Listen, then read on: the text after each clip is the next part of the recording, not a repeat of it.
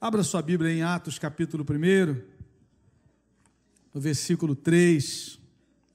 Lemos esse versículo no início, eu queria reler com os irmãos, refletimos um pouco na palavra, depois nós teremos alguns louvores ao Senhor, tributando a Ele pela vitória do Senhor sobre a morte, sobre o pecado, sobre o inferno. E esse versículo me fala muito ao coração porque ele resume muito bem a expectativa em torno da pessoa de Jesus. Se você ler o Antigo Testamento, você vai encontrar profecias que falam do sofrimento de Cristo e que falam da sua vitória sobre a morte. E Lucas, num versículo, ele resume exatamente essa complexidade em torno da pessoa de Jesus, da grandeza da sua obra. E a palavra do Senhor diz, Atos capítulo 1, versículo 3: Depois do seu sofrimento, Jesus apresentou-se a eles e deu-lhes muitas provas indiscutíveis de que estava vivo apareceu-lhes por um período de 40 dias, falando-lhes acerca do reino de Deus. Amém, amados? Lucas está escrevendo o seu segundo livro. O primeiro livro é o Evangelho que leva o seu nome. Ele está escrevendo para uma pessoa chamada Teófilo, diz o verso primeiro. E ele diz que no primeiro livro ele passou a relatar o que Jesus começou a fazer e a ensinar. Jesus só começou a fazer e a ensinar, e ele continua fazendo e ensinando através da igreja. Ele continua operando na história através da igreja.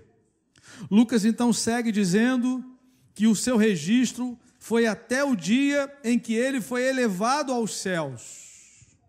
E depois de ter dado instruções por meio do Espírito Santo aos apóstolos que havia escolhido. E aí chegamos no verso 3. Do verso 3, ele vai apresentar esses dois aspectos do ministério de Jesus, da obra de Cristo. E eu queria pensar nessa manhã sobre a palavra vitória. Eu creio que a palavra vitória resume bem a celebração desse fim de semana. Aquilo que Jesus conquistou na sexta-feira aquilo que Jesus venceu no domingo. E nós vamos pensar sobre isso. São duas vitórias específicas, uma na cruz e outra na ressurreição. E eu queria convidar você a refletir rapidamente sobre essa verdade. Percebam, irmãos, que Lucas diz, depois do seu sofrimento. Eu quero destacar em primeiro lugar que o Cordeiro de Deus venceu o pecado em seu sacrifício na cruz. A primeira vitória de Jesus na celebração da Páscoa é a sua vitória sobre o pecado. E nós entendemos que não foi qualquer vitória nem a qualquer preço, custou a vida de Jesus, custou o sangue de Jesus, o seu sacrifício. E aí há uma citação em Apocalipse que eu queria convidar você a abrir comigo, Apocalipse capítulo 5, naquele texto riquíssimo em que João está diante do livro da história, e ele olha para aquele livro e diz: Olha, ninguém é apto para abrir esse livro, desatar-lhe os selos. E João começa a chorar muito. No versículo 2 de Apocalipse 5, ele faz uma pergunta: quem é digno de romper os selos e abrir o livro? Não havia ninguém, diz o verso 3, nem no céu, na terra, nem debaixo da terra, que pudesse abrir o livro sequer olhar para ele. E João começa a chorar, diz o verso 4, e eu chorava muito, porque não se encontrou ninguém que fosse digno de abrir o livro de olhar para ele. Então, chama a sua atenção para o versículo 5.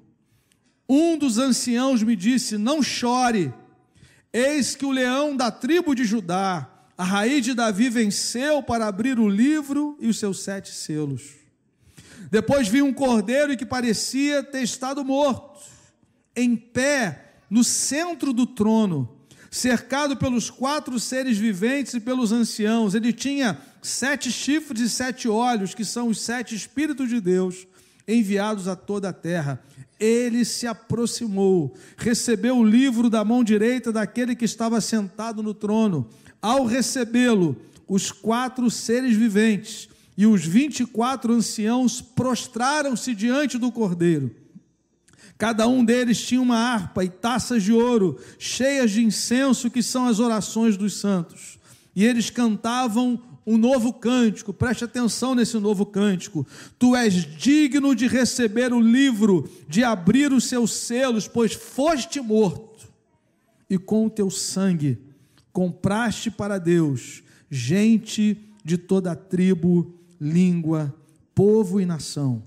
Tu os constituíste reino e sacerdotes para o nosso Deus, eles reinarão sobre a terra. Amém, amados?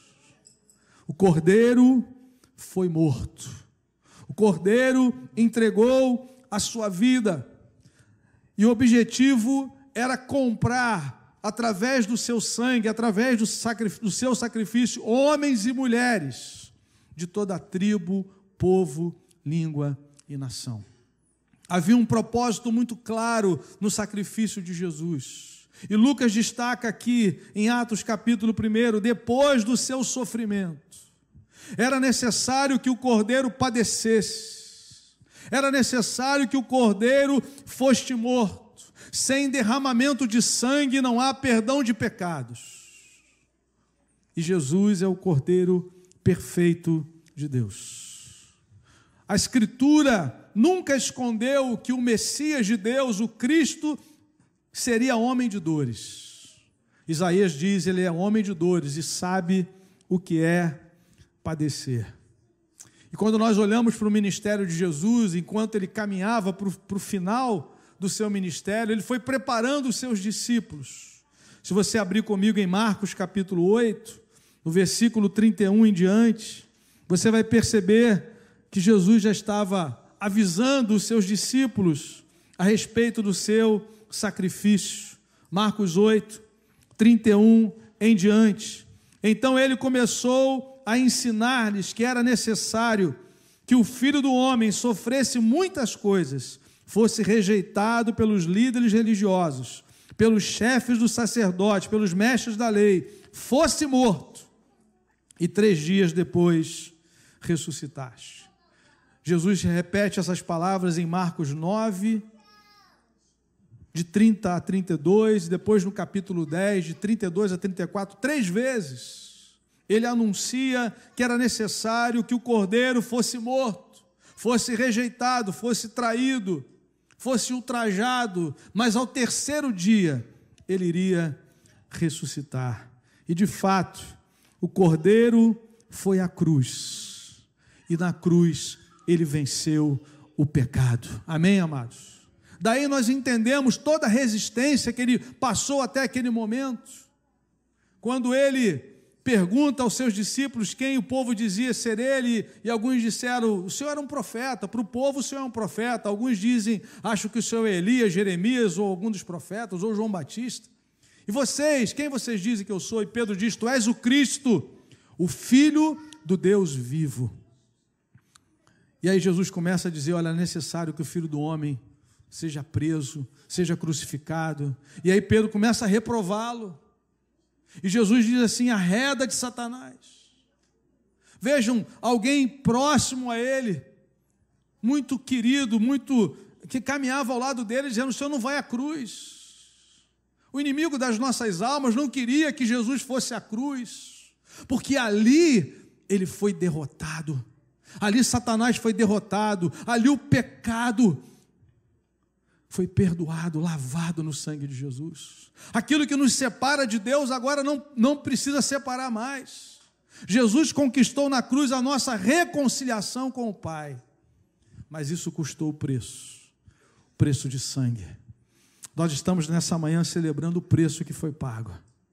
Cristo morreu e Lucas é muito preciso aqui no versículo 3 do capítulo 1 de Atos, no texto que nós tomamos como base nessa manhã. Depois do seu sofrimento. O Filho perfeito de Deus, sem pecado, a imagem visível do Deus invisível, que viveu esse mundo, foi tentado em todas as coisas, mas sem pecado, ele padeceu. E ele fez isso para nos substituir na cruz do Calvário. Nós merecíamos a cruz. Nós merecíamos a condenação, mas Deus entra na história, na pessoa do seu filho amado, e toma o nosso lugar, nos substitui na cruz, recebe a ira santa de Deus. O nosso Deus Santo foi ultrajado no jardim, mas o seu filho recebe a sua ira, a ponto de dizer: Deus meu, Deus meu, por que me desamparaste? Jesus sente a dor da separação momentânea do Pai para que eu e você nunca mais fôssemos separados do Pai, nós que estamos debaixo desse sangue, que nos rendemos, como cantamos nessa manhã. Se você se rendeu ao sangue de Jesus, você nunca mais estará sozinho. Você agora é habitação do Espírito Santo, em nome de Jesus. Mas vejam que Lucas diz aquilo que Jesus havia prometido, que ao terceiro dia ele iria ressuscitar, e aí chegamos à segunda parte do verso 3, e a segunda vitória de Cristo na Páscoa. Lucas declara, depois do seu sofrimento, verso 3, Jesus apresentou-se a eles e deu-lhes muitas provas indiscutíveis de que estava vivo. Aleluia! Apresentou-se a eles, dando-lhes provas indiscutíveis de que estava vivo, e apareceu-lhes por um período de 40 dias, falando-lhes acerca do reino de Deus. Um Cristo derrotado na cruz e na sepultura não aparece a mais ninguém. Mas a palavra diz que ele deu provas indiscutíveis de que se apresentou vivo, de que venceu a morte. E aquelas pessoas testemunharam se você ler 1 Coríntios capítulo 15, Paulo diz que ele apareceu a Pedro, ele apareceu a Tiago, ele apareceu a mais de 500 irmãos, e alguns viviam ainda nos dias de Paulo. Louvado seja Deus, o Senhor venceu a morte. O Cordeiro de Deus venceu o pecado em seu sacrifício na cruz, mas em segundo lugar, o leão da tribo de Judá venceu a morte em sua ressurreição. Aleluia. Você não está diante de um Deus derrotado. Você não está diante daquele que foi derrotado pela cruz ou, ou está preso na sepultura. Ele venceu a morte. Na sexta-feira, o cordeiro foi morto, vencendo o pecado na cruz. E no domingo, o leão da tribo de Judá venceu os grilhões da morte, porque ela não poderia detê-lo. É isso que Pedro diz aqui em Atos 2, 23 e 24. Este homem lhes foi entregue por propósito determinado e pré-conhecimento de Deus e vocês, Pedro diz, com a ajuda de homens perversos, o mataram pregando na cruz. Pedro para aqui na sexta-feira, mas ele vai ao domingo no verso 24. Mas Deus o ressuscitou dos mortos, rompendo os laços da morte, porque era impossível que a morte o retivesse. A morte é condenação por pecado, é salário do pecado. Jesus nunca pecou, ele venceu a morte e venceu a morte por mim e por você, meu irmão. Por que, que eu e você temos certeza de ressurreição? Porque Jesus ressuscitou, Ele é o primeiro da ressurreição. E Paulo diz: depois nós, os que nele cremos, ressuscitaremos um dia. Bendito é o nome do Senhor. Nós temos a certeza da nossa futura ressurreição, porque o Senhor a quem nós servimos venceu a morte. Segundo aos Coríntios, capítulo 4, no versículo 14, Paulo declara, segundo aos Coríntios 4:14, porque sabemos que aquele que ressuscitou o Senhor Jesus dentre os mortos também nos ressuscitará com Jesus e nos apresentará com vocês. Aquele que ressuscitou o Senhor Jesus também nos ressuscitará. A morte, amados irmãos, não é a última parada para mim e para você que cremos em Jesus. Quando os nossos olhos se fecharem na história, eles vão se abrir na eternidade e nós vamos ver o cordeiro que foi morto, mas que vive pelos séculos dos séculos. Aquele que disse: Eu sou a ressurreição e a vida, quem crê em mim, ainda que morra, viverá. Crês tu nisto? É a pergunta que Jesus faz. Quem crê em mim, essa é a condição. Quem crê em mim, ainda que morra, viverá. E Paulo tinha uma preocupação de que os discípulos de Jesus do primeiro século, especialmente os de Tessalônica, não fossem tomados pela falta de esperança a respeito daqueles que haviam morrido. 1 Tessalonicenses 4,14. Perceba o que, que Paulo diz. No verso 13, 1 Tessalonicenses 4,13, ele apresenta a sua preocupação. Irmãos, não queremos que vocês sejam ignorantes quanto aos que dormem para que não se entristeçam como os outros que não têm esperança. Paulo está dizendo que existiam pessoas já no primeiro século que não tinham esperança, a sua esperança não ultrapassava essa vida. E alguns cristãos tessalonicenses, pelo convívio com essas pessoas, sobretudo pela influência da filosofia grega, achavam que a morte era o final da nossa existência. E Paulo diz: Eu não quero que vocês se entristeçam como os demais. E aí no verso 14 ele apresenta o fundamento da nossa fé. Se cremos que Jesus morreu e ressurgiu, cremos também que Deus trará, mediante Jesus e com ele, aqueles que nele dormiram. Os que morrem no Senhor, é isso que Paulo está dizendo, ressuscitarão para a glória de Deus. Nós cremos que ele morreu e ressuscitou. E nós cremos que nós ressuscitaremos também para a glória do Senhor. Amém, irmãos? Caminhando para a conclusão dessa pequena reflexão, eu me deparei essa semana com um pequeno artigo do pastor Ricardo Barbosa, a quem eu respeito muito, um homem de Deus, um homem de muito temor ao Senhor, e ele fazendo um pequeno comentário sobre a ressurreição, citando João 20, 19, ele diz o texto: Ao cair da tarde daquele dia, o primeiro da semana, trancadas as portas da casa onde estavam os discípulos, com medo dos judeus. Percebam qual era a condição dos discípulos naquele momento. Veio Jesus e pôs-se no meio e disse-lhes: Paz seja convosco. E aí o pastor Ricardo diz em dois parágrafos bem rápidos: medo, confusão, insegurança eram sentimentos que tomaram conta da vida dos discípulos de Jesus naquele longo final de semana. Os motivos da prisão, condenação e morte de Jesus eram políticos e os discípulos, logicamente, suspeitos de conspiração. Seu líder agora estava morto. Certamente eram também procurados e seu destino não seria diferente. A casa estava com as portas trancadas qualquer ruído era suspeito. De repente, Jesus pôs-se no meio deles com uma saudação inesperada e ao mesmo tempo redentora: paz seja convosco. Foi logo mostrando as mãos e o lado, as feridas, para não haver nenhuma dúvida. De repente, a alegria estava de volta, o medo desaparece, Abraços e conversas tomam, tomam conta daquilo que até então era silêncio e perplexidade. Paz seja convosco, é a saudação da ressurreição, é a palavra de Deus para os corações apreensivos, cansados, apavorados e perplexos, é o convite para a missão. Assim como o Pai me enviou, eu também vos envio para sair e contar as boas novas de que o projeto do reino continua. Não foi sepultado, a morte não venceu, aleluia, o Senhor ressuscitou. Amém, irmãos? Pai seja convosco. Talvez você esteja com medo, apreensivo nesses dias, mas o Senhor a quem você adora venceu a morte. E diz para mim e para você: paz seja convosco.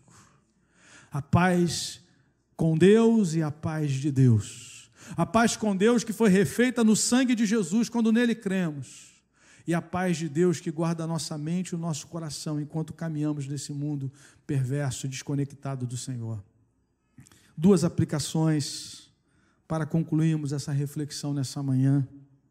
A primeira delas, o que é que domina o seu coração? A paz do Senhor que venceu a morte ou as ansiedades e pressões que o, que o mundo impõe sobre você?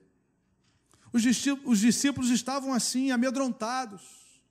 Na sexta-feira, eles viram a crucificação, eles viram o sepultamento, que foi real, foi verdadeiro. Testemunharam isso. Imagine aquele sábado terrível, um sábado de dúvidas, um sábado de incertezas. Nós dedicamos os últimos três anos e meio da nossa vida a Ele, e agora? Será que foi sepultada a nossa fé? Paulo chega a dizer aos Coríntios: se Cristo não ressuscitou, é vã a nossa fé. Amados irmãos, se Jesus não tivesse ressuscitado, eu não recomendaria que vocês estivessem aqui nessa manhã. Vocês ganhariam mais tempo dormindo um pouco mais, mas Ele vive pelos séculos dos séculos. Ele venceu, por isso Ele é digno de toda adoração, não, não somente no culto do domingo, mas no nosso dia a dia. Paulo, eh, a palavra diz em Atos que os discípulos de Jesus passaram a ser testemunhas da ressurreição. Atos 4:33, com grande poder, eles davam testemunho da ressurreição e havia em todos eles abundante graça. O impacto dessa ressurreição na minha e na sua vida desemboca num testemunho cheio da graça do Senhor. Em nome de Jesus. Nós servimos aquele que vive. Os discípulos estavam amedrontados, mas o Senhor apareceu e disse: Paz, paz seja convosco, eu sou o Senhor da história.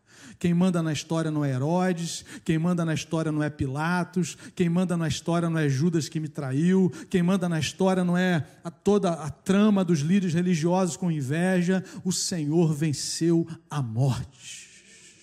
Aleluia. E a segunda aplicação, a segunda pergunta que eu faço para você que está aqui nessa manhã: o Deus a quem você adora e para quem você vive, ele venceu a morte. Você adora aquele que vive? Segundo os Coríntios, capítulo 5, versos 14 e 15, Paulo declara, segundo os Coríntios 5, 14 e 15, pois o amor de Cristo nos constrange, porque estamos convencidos de que um morreu por todos, logo todos morreram. Agora preste atenção no verso 15: e ele morreu por todos, para que aqueles que vivem já não vivam mais para si mesmos, mas para aquele que por eles morreu e ressuscitou. Jesus morreu por mim e por você, para ser o Senhor das nossas vidas, para que nós possamos viver para a glória dEle. Amém, queridos? Ele não estabeleceu um grupo de religiosos para domingo. Ele estabeleceu uma igreja viva, que anda na sua presença, que celebra a sua, sua ressurreição a cada dia, que está debaixo da sua promessa: Eis que estou convosco todos os dias, até a consumação do século, que vive essa ressurreição, que celebra essa vida nova, em nome de Jesus, para a glória do Senhor. É esse Deus a quem você adora que venceu os grilhões do pecado. Você crê na suficiência do sacrifício de Jesus, que aquilo que ele conquistou na cruz do Calvário foi suficiente para você, que a sua vitória no domingo sobre a morte é suficiente para trazer descanso e paz ao seu coração, que você não precisa mais fazer peregrinações, que você não precisa mais acender vela na segunda noite, que você não precisa mais ficar de joelho e, e joelhos em intermináveis orações você faz isso agora por adoração, porque a dívida foi paga no sangue de Jesus. Pecados perdoados. E agora você vai viver um relacionamento de adoração, de comunhão. Já não vos chamo servos, mas tenho-vos chamado amigos. Louvado seja Deus. Nós adoramos aquele que vive. Amém, queridos? E nós queremos continuar adorando nessa manhã. Em nome de Jesus. Curva sua cabeça, feche seus olhos. Jesus Cristo é o Senhor da sua vida.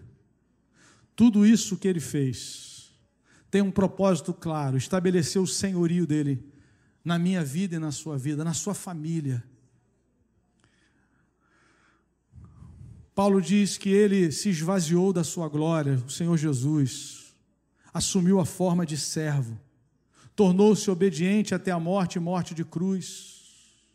Mas Deus o exaltou sobremaneira, ele deu um nome que está acima de todo nome. Deus exaltou a Jesus inicialmente na sua ressurreição, depois na sua ascensão, na sua entronização, e ele virá para reinar. E Paulo diz que Deus lhe deu um nome acima de todo nome, com um propósito muito claro, para que ao nome de Jesus se dobre todo joelho no céu, na terra e debaixo da terra, e toda língua, toda língua confesse que Jesus Cristo é o Senhor, para a glória de Deus Pai. Ele é Senhor, porque venceu a morte. Ele é o Senhor da sua vida. Se você ainda não recebeu pela fé, faça isso nessa manhã. Diga, Senhor, pela fé, eu entrego a minha vida nas mãos daquele que vive, aquele que reina para todo sempre. Senhor amado, que a tua glória continue se manifestando, Pai, no meio da tua igreja. Que nós possamos continuar nos rendendo. Que o Senhor continue crescendo. Que o teu nome continue sendo exaltado soberanamente, sobremaneira Cada um aqui tem um nome, mas o nome de Jesus está acima de todo nome. E é diante desse nome que nos prostramos nessa manhã e que celebramos a vitória na cruz sobre o pecado e a vitória no domingo sobre a morte. Louvado seja o Senhor, em nome de Jesus. Amém. Glória a Deus.